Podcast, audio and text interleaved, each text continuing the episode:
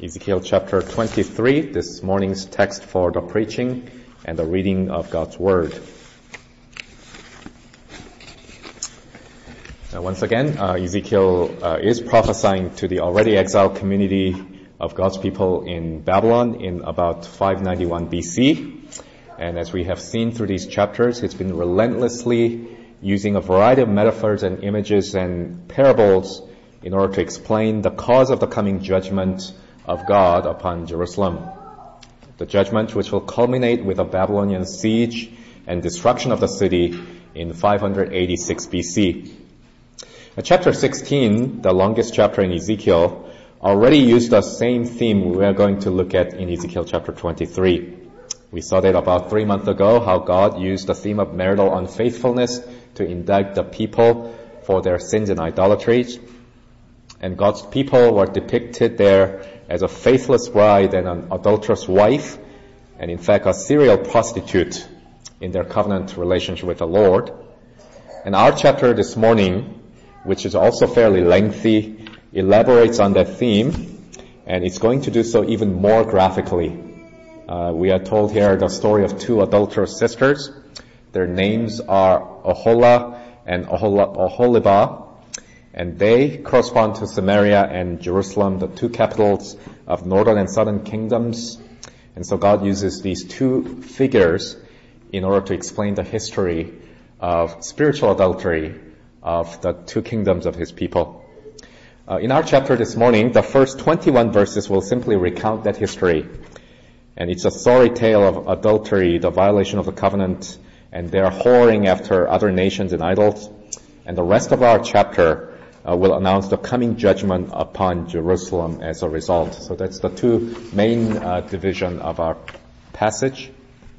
And just to give you a heads up, we're going to see many sordid descriptions of immorality and idolatry in our passage.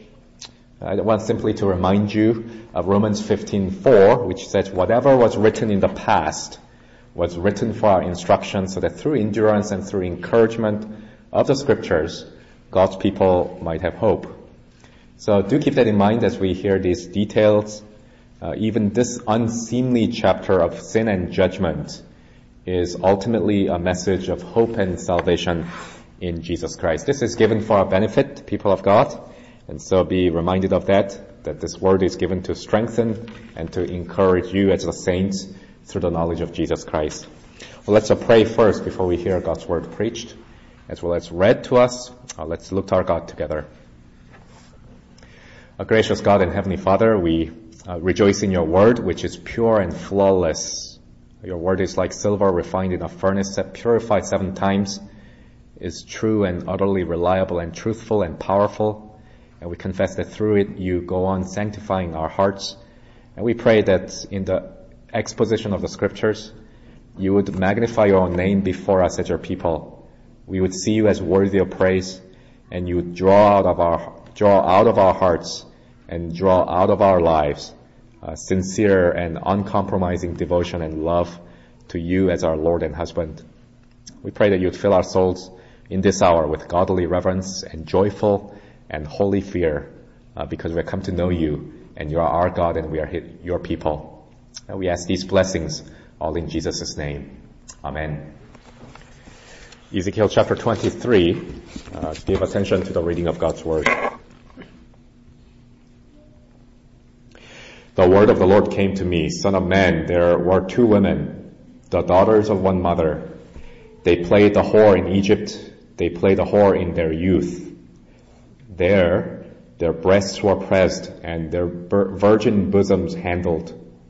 Oholah was the name of the elder and Oholibah the name of her sister. They became mine, and they bore sons and daughters. As for their names, Oholah is Samaria, the northern kingdom, and Oholibah is Jerusalem, the southern kingdom. Oholah played a whore while she was mine. She lusted after her lovers, the Assyrians, warriors, clothed in purple, governors and commanders, all of them desirable young men, horsemen riding on horses, she bestowed her whoring upon them, the choicest of men of Assyria, all of them. And she defiled herself with all the idols of everyone after whom she lusted. She did not give up her whoring that she had begun in Egypt, for in her youth men had lain with her and handled her virgin bosom and poured out their whoring lust upon her. Therefore I delivered her into the hands of her lovers, into the hands of the Assyrians after whom she lusted. These uncovered her nakedness. They seized her sons and her daughters, and as for her, they killed her with a sword. And she became a byword among women when judgment had been executed on her. Her sister, Oholibah, saw this, and she became more corrupt than her sister in her lust and in her whoring, which was worse than that of her sister.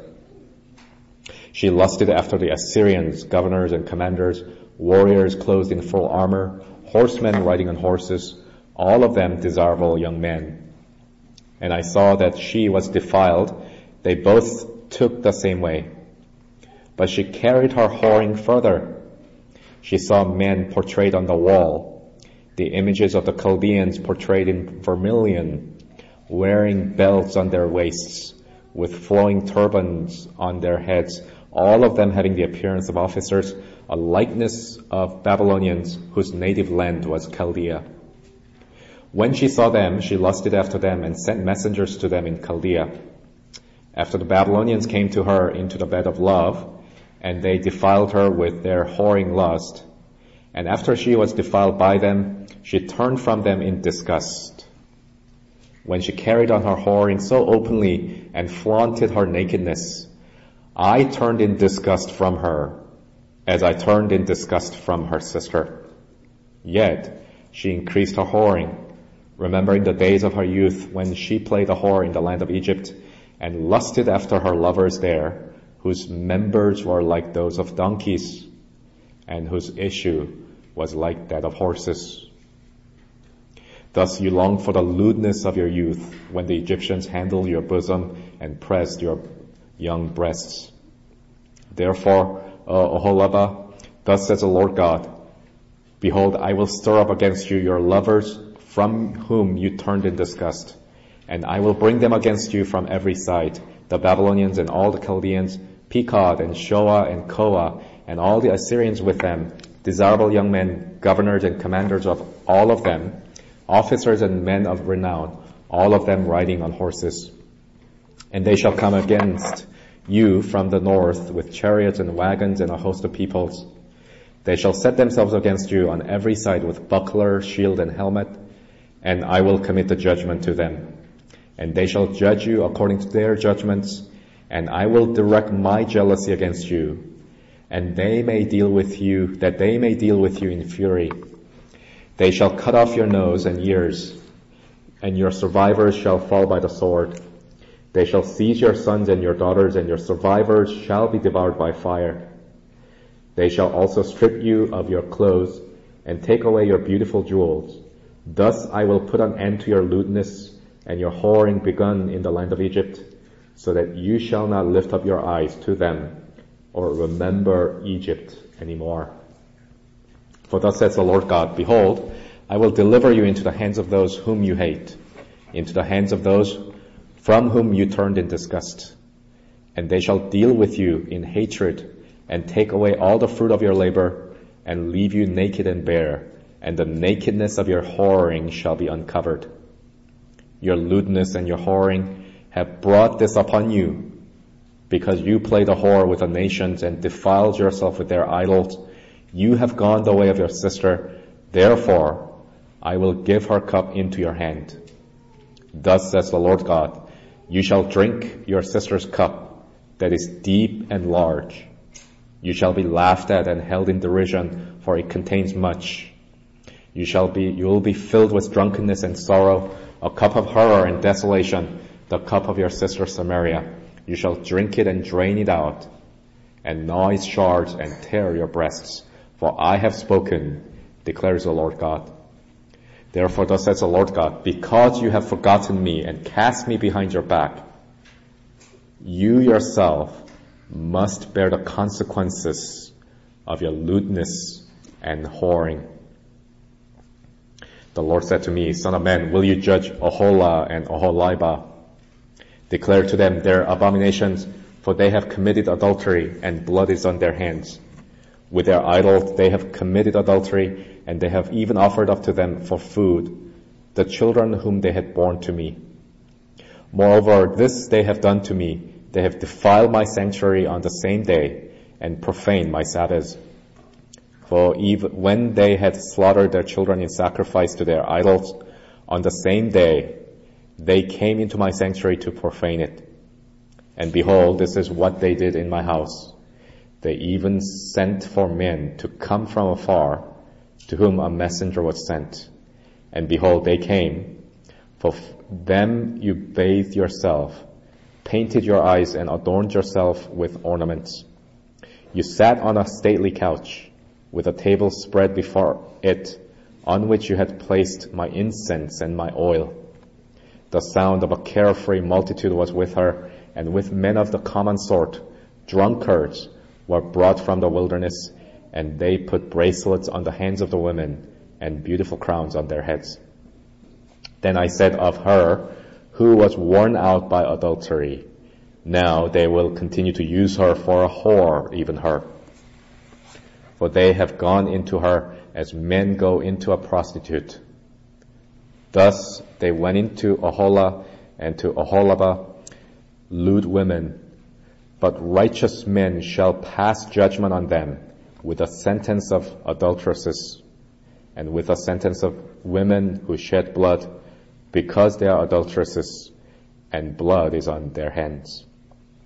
For thus says the Lord God, bring up a vast host against them and make them an object of terror and a plunder. And the host shall stone them and cut them down with their swords. They shall kill their sons and their daughters and burn up their houses.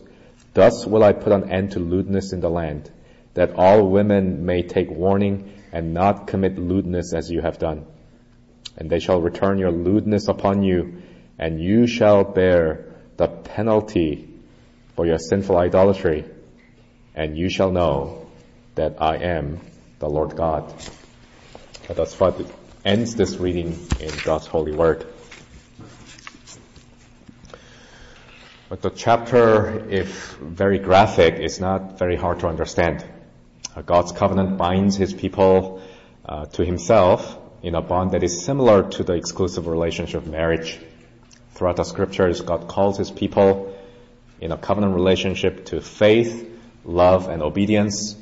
But the history of God's covenant people in the old, as we see in this chapter, is one of spiritual infidelity. The people violated the covenant, through their unbelief and idolatry and transgressions. And it is like cheating on the Lord with other gods and nations. And it's not just spiritual adultery that is depicted. The chapter paints the picture as much more worse than that.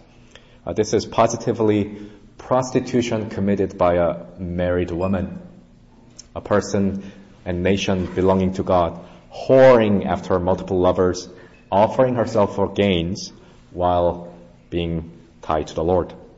Rather than trusting in the Lord alone, rather than serving God wholeheartedly as they were called to, uh, these people kept trying to solve their problems by international diplomacy.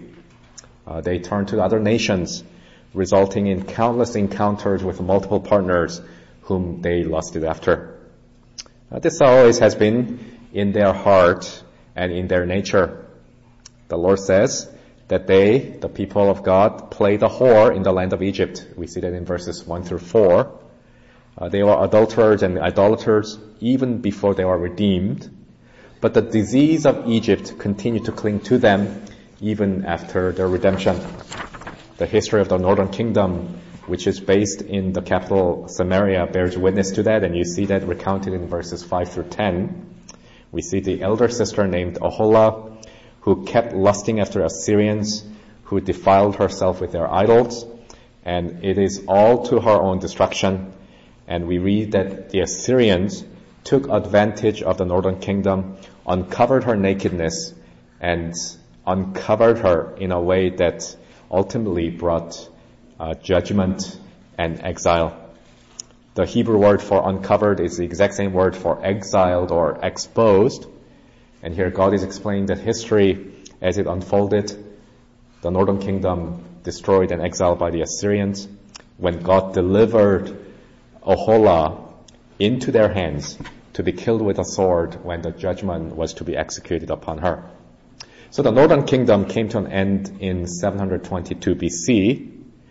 But now some 131 years later, Jerusalem is still standing. Samaria's sister Oholibah is even worse. Uh, we see her uh, adultery recounted in verses 11 through 21. She lusted after a succession of lovers. She went after the Assyrians, then the Babylonians, and then back to the Egyptians as she increased her whoring at each turn and tried to rely on the pagan nations for deliverance rather than the Lord, her covenant God. As she saw, even we read in verse 14, the wall images of the Babylonian officers, young men, desirable men, on riding on horses, and she lusted after them and sent messengers after them to bring them into the land of uh, Judea and Jerusalem. Incidentally, it's the same kind of things that happen in the 21st century on the computer screen Take note, brothers and sisters, something that also happened in the 6th century BC. How the uh, southern kingdom, this desire gave birth to sin, and just take notice of how the sin developed. It's all through the eyes that they saw the wall image and they committed adultery. And Babylonians came into the bed of love, and we read that they defiled uh, Oholibah, the sister, but it only lasted a little we read that Oholibah uh, got sick of the Babylonians. She turned away from Babylon in disgust and then turned back to the Egyptians, the old lovers with their animal-like lust depicted in verse 20. And they turned to nations after nations in all their lewdness and whoring. They are now on the receiving end of God's promised judgment.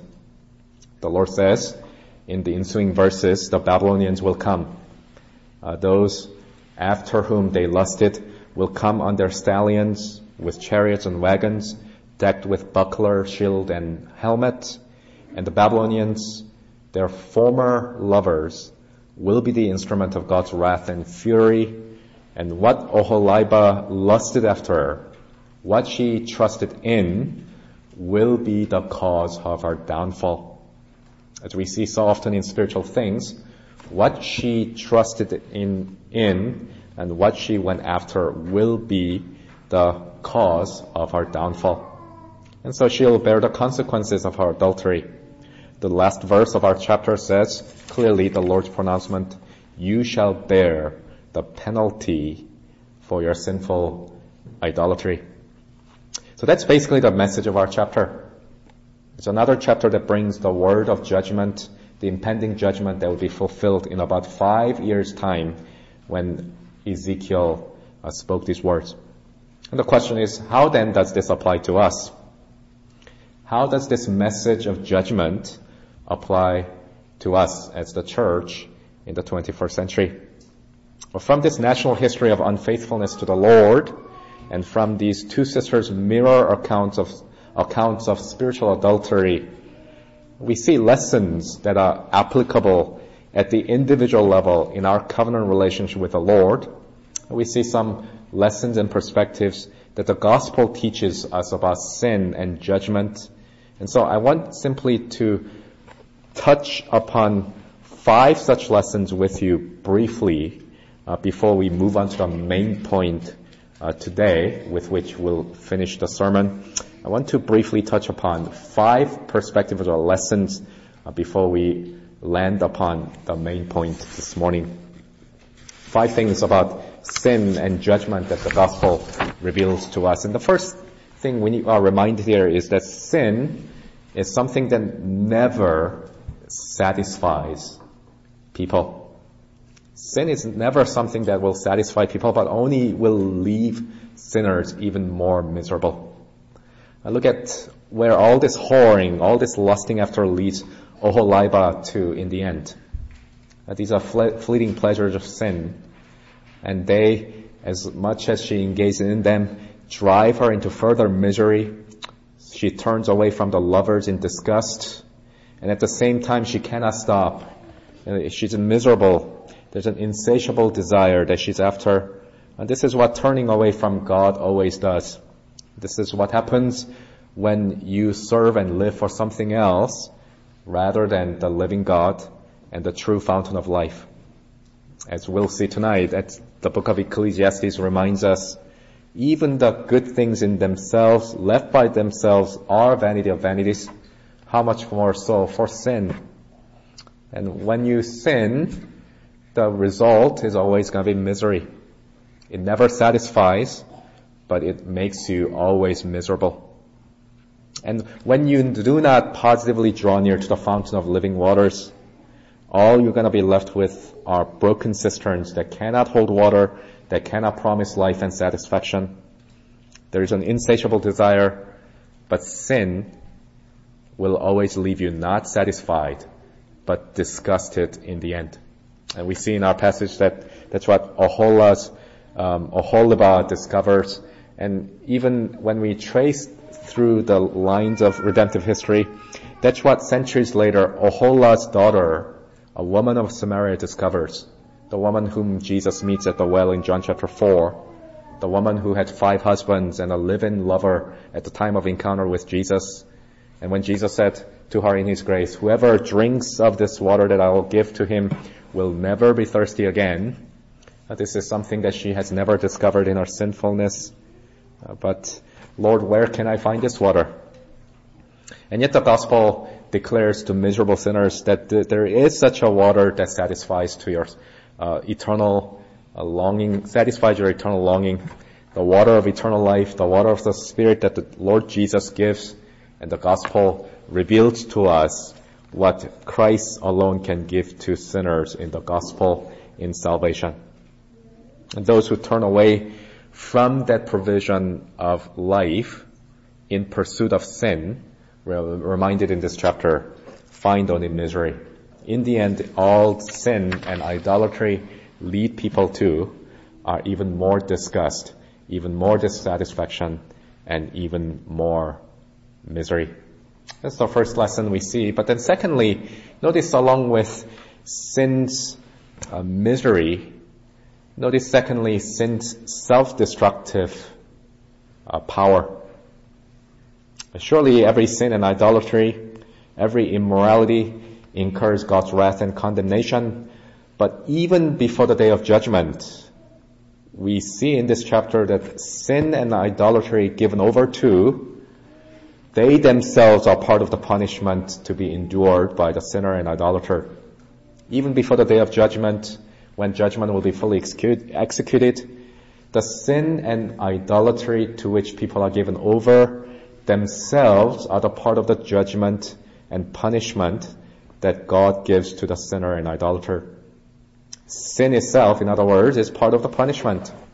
When the Lord gives them over to it and its fruit, and we see that in our passage in terms of the all the illicit lovers that the sisters pursued, in the end turning for them the very instrument of punishment unto them. And notice verses we see in our chapter to that end, verse 9. The Lord says to Oholah, I delivered her into the hands of her lovers after whom she lusted. The ones she committed spiritual adultery with became the very instrument of God's judgment against her. And so they came and killed her, we read in verse 9. And verse 22, now speaking of Oholibah, the Lord says, I will stir up against you your lovers from whom you turned against in disgust. Although you turning against your former lovers, I will yet bring them against you. And we see the same note down in verse 28. I will deliver you into the hands of those whom you hate.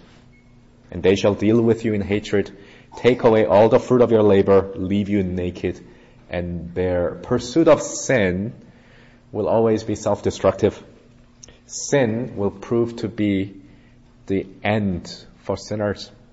And verse 30, your lewdness and your whoring have brought this upon you. And we see this played out in human lives. Uh, this will be the very instrument of the punishment that the Lord uses in their lives when people are engaged in sin and idolatry. There is self-destructive power that is inherent in sin when people turn away from the Lord.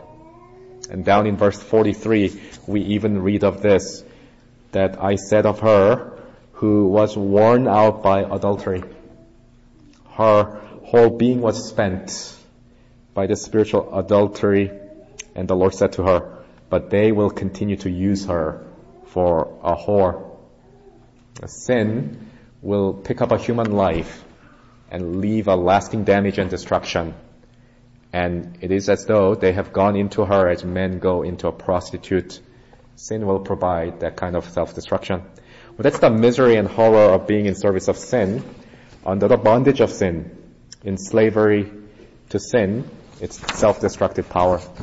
But then thirdly, we see uh, the perspective of how this sin is not just uh, affecting people, but it first and foremost provokes the Lord's jealousy. The Lord says, I'm the Lord, your God, am a jealous God. He will not share his glory with another. And thus, sin and idolatry is depicted as something that grieves the Lord profoundly. It provokes God to holy anger, holy zeal uh, for his own honor. And the Lord says in verse 25, I will direct my jealousy against you. I will pour out my fury. Well, sin is breaking the covenant. And as people break the covenant, the end result will be the Lord being provoked to jealousy and anger. The Lord uh, responding to people, verse 35, forgetting and forsaking the maker who is the husband, the Lord will break out in his holy zeal and wrath.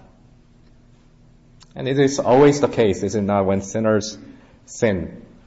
The ultimate horror is not what the sin does to people, but what sin does to the Lord. It provokes the Lord. It is essentially putting what God has given and blessed people with in service of idolatry and therefore the Lord is profoundly angered. Uh, verse 41 we read, it is my incense and my oil you spread upon the table to invite idolatry. Verse 40, the Lord again says, you adorned yourself with ornaments and makeup and bath to present yourself to sin while neglecting and forgetting me, body and soul. You have sold yourself to sin when I yearn for you with jealousy, with divine jealousy. And then fourthly, we see that sin is something that is also profoundly defiling. That sin not only provokes God to anger, but it defiles sinners from which we need cleansing. Uh, verse 7 and verse 30, we read that she, the sister, defiled herself with idols. And verse 37 and verse 38, with their idolatry, they committed adultery and thereby they defiled my sanctuary. And what's in view in verse 37 on is the double-mindedness where God's people, on the one hand, served sin and idols, but on the exact same day, they would come into God's house and come to take up God's ordinances. And the Lord says, they have defiled my sanctuary and my Sabbath, and they have brought defilement. That's a re- reminder that this is what sin does. Sin uh, makes us defiled makes holy things profane. And as she does so, the Lord says to her in verse 18, as she openly carried out her idolatry, the Lord said to her, I therefore turned in disgust from her. And then fifthly and finally, we see that sin and idolatry uh, have ultimately not just temporal, but eternal consequences. Uh, there is a judgment day. All covenant breakers face the curse that will fall upon them. And verse 35, we again, we read the Lord's pronouncement, you must bear the consequences. Judgment will be executed. Uh, verse 31, I will give her the cup of horror and desolation.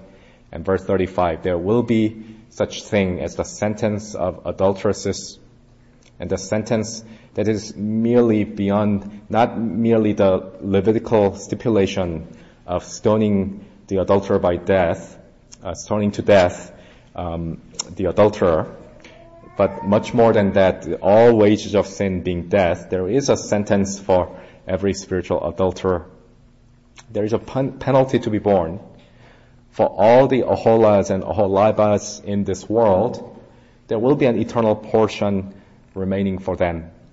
The eternal lake that burns with fire, which is the second death, which is reserved for all the faithless, detestable, idolaters, all liars, all the sexually immoral. And that's what the two sisters here and the account of the two adulterous women illustrating the history of spiritual adultery remind us of this morning. But as much as we are reminded of the judgment and the horror of sin, that's not the end of the story. Because the Bible goes on to present another woman. The Bible goes on to present not another defiled adulteress being fondled and possessed and then tossed away by sin and idol- idolatry and the nations of the world. But the Bible goes on to present a bride who's holy and radiant, a virgin. The Bible shows us not Samaria or Jerusalem ultimately, but the New Jerusalem, the heavenly Jerusalem, one who is called a wife belonging to Christ, the wife of the Lamb, the church of God. And it is to her that we turn our attention as we finish. Because that's the ultimate trajectory of all the scripture and in, indeed of all human history. That Jesus Christ is saving a people for himself to be his bride, the church. A people who are gathered in as that gospel of what Christ has done is proclaimed from Judea and Samaria and to the ends of the earth to turn the idolaters into the bride of the Lamb, to turn people in service of sin into the worship of their maker and their husband. And all of creation, all of your life, wait with eager expectation for the unveiling of the church of Christ gathered in heaven. And as we read that blessed announcement by the angel, indeed, blessed are those who are invited to the marriage supper of the Lamb. When the apostle John sees this heavenly reality in Revelation, the angel says to John, come, I will show you the bride, the wife of the Lamb. And I want simply to remind you that that's you this morning in Jesus Christ. That's every believer who's been brought into this mysterious union that the church has with Christ, which can only be pictured in this one flesh relationship of marriage, the most intimate of all relationships based on love and grace. And that's you if you have believed into Jesus Christ. You are the bride, not a spiritual adulteress. And although by nature you are all covenant breakers, because of our sin, we are defiled in our former ways.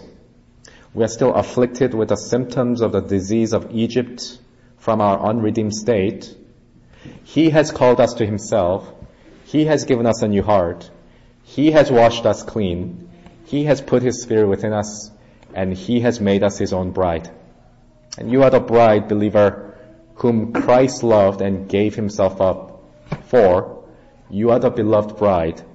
Jesus Christ loved you and gave Himself up for you.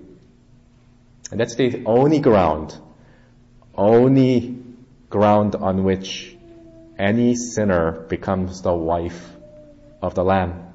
Uh, this is not like Esther in the Persian court of Ahasuerus from the book of Esther, where you sort of have to win the spiritual beauty contest based on your own merit, beauty, or attraction in order to be promoted to be the royal queen, as it were.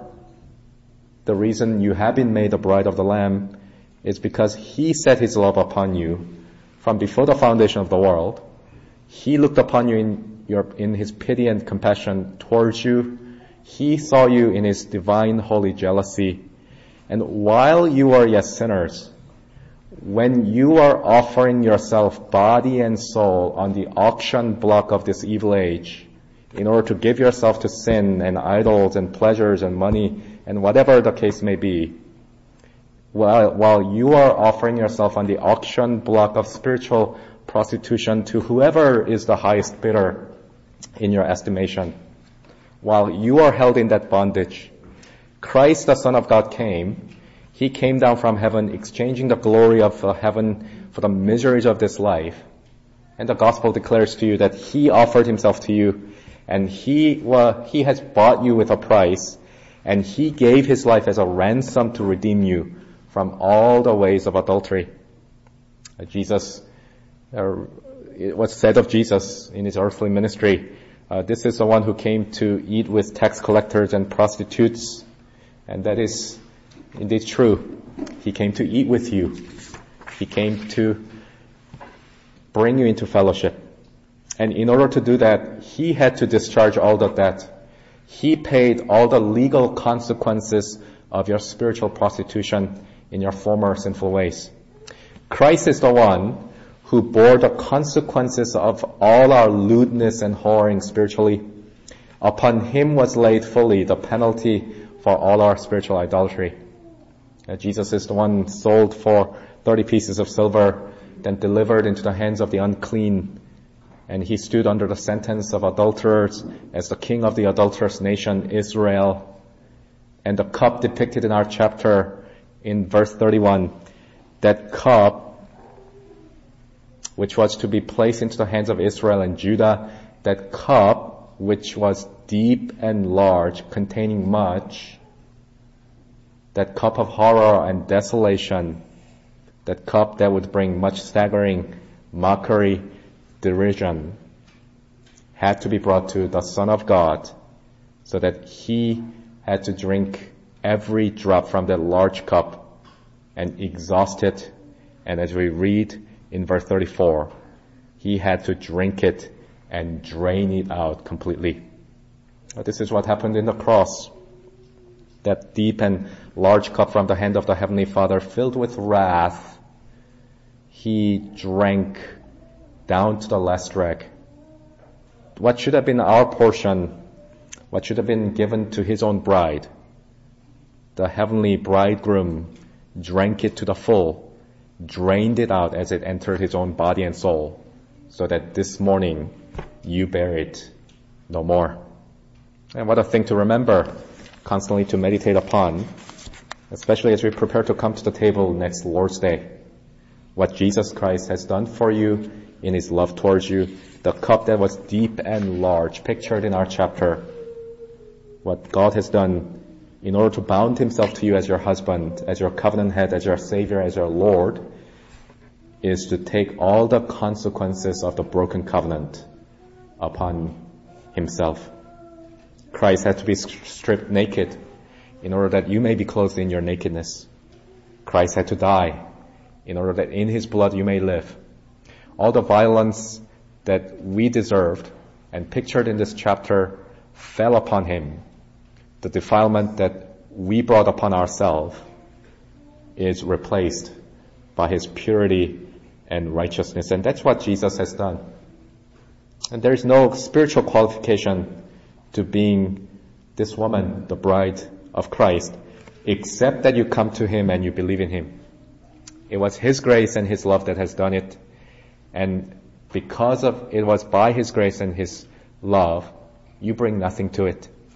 In fact, all you have received from His hand is a cup that is even deeper and larger, filled with blessing and salvation.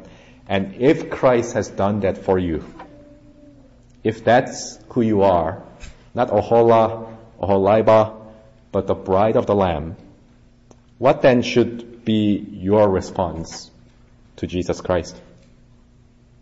And I, I want to simply remind you of all the things you know and you live by. What should be your response to your covenant head and your Savior? Or it is simply that you love the Lord Jesus with all your heart and soul and mind and strength.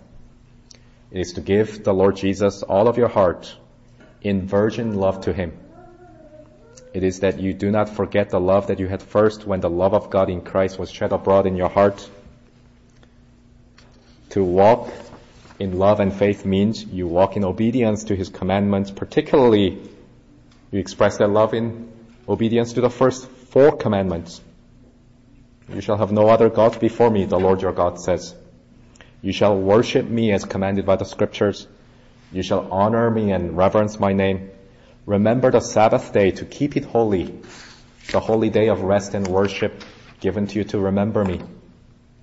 This means you keep yourself from idols, knowing all the idols that bring defilement to you and provoke God's jealousy. And idols are not some carved images. Uh, these are all sorts of things. Money, pleasures, things that you would not let go. And that will be put to profound test this evening for so many Christian professing believers. When millions of Americans tune into TV with their party on rather than choosing to worship God, it's concrete thing day to day, little things like that. The Lord says, you shall have no other God before me. That means you do not lust after other things. Being covetous or as 1 John chapter 2 says, lust of the eye, desires of the flesh, pride of life, the God of mammon. That means you do not grieve the Spirit with whom you have been sealed by your sin. That means you cling to Jesus Christ. You run to Him. You cleave to Him. Singularly, wholeheartedly, devotedly, you cling closely to the bosom of your heavenly bridegroom. In James chapter 4 verse 4, we read the apostle addressing the church, you adulterous people, you double-minded, when you let your devotion to Christ become compromised, when you grow in your love towards the world, you're becoming like Oholah and Oholibah. You adulterous people, but rather your love to the Lord Jesus, sincere, wholehearted, and uncompromising. And that means you simply cling with all of your being to the Lord Jesus the one who loved you and gave himself up for you. And he will protect you. He will shelter you under his wings and you shall dwell in his shadow. And actually that's the greatest antidote to sin, isn't it? In all our struggles with indwelling sin. Sin that can so bring grief to our Lord and Savior the greatest antidote is that we cleave to Christ. We cling to Christ because we have come to share in the closest possible relationship with Christ. You abide in Him. You abide in His presence. You set the Lord always before you and He will keep you and He will guard you. He will protect you from your wandering eyes, from your dissatisfied and anxious heart, he will awaken your drowsy souls and He will guard your steps. And when you do sin, you return quickly to Him, knowing that He's your propitiation, He's your advocate, Christ your heavenly husband, who loves you, whose blood cleanses you from all your righteousness, whose word sanctified you. And that's really the message to the woman who's not Oholah, Oholibah, but the heavenly Jerusalem. The message to the church is simply this. As we read in verse 35, the Lord says to his apostate nations, because you have forgotten me and cast me behind your back, you yourself must bear the consequences. Oh, the glorious message to you this morning, the church of the Lord Jesus Christ. The message to you, the heavenly Jerusalem, is simply the reverse of that that says to you, remember Christ and set, set him always before you. Remember him who bore the consequences in your place on your behalf. And when you do that, you truly begin to enjoy covenant fellowship with Christ. You truly begin to enjoy the close fellowship with your heavenly bridegroom who is one day returning. I simply remind you of this gospel truth. The Lord Jesus, who loved you and gave himself for you, uh, seeks you with all divine yearning and passion, the devotion and love of the whole of your heart. And the one thing and one thing only will secure that from you And that is when you understand what it is that Christ has done for you in His grace and love. And the question is, do you cling to Jesus Christ by faith? Do you love the Lord Jesus Christ with all of your being? And that's the calling given to the church as His bridegroom, as His bride, and Christ as our bridegroom. Oh, may we rejoice in this truth. May we rejoice in our God who has delivered us from sin, idolatry, the judgment to come. May we enjoy the Lord our God who has brought us into the joy of His presence and fellowship. Well, let's pray together.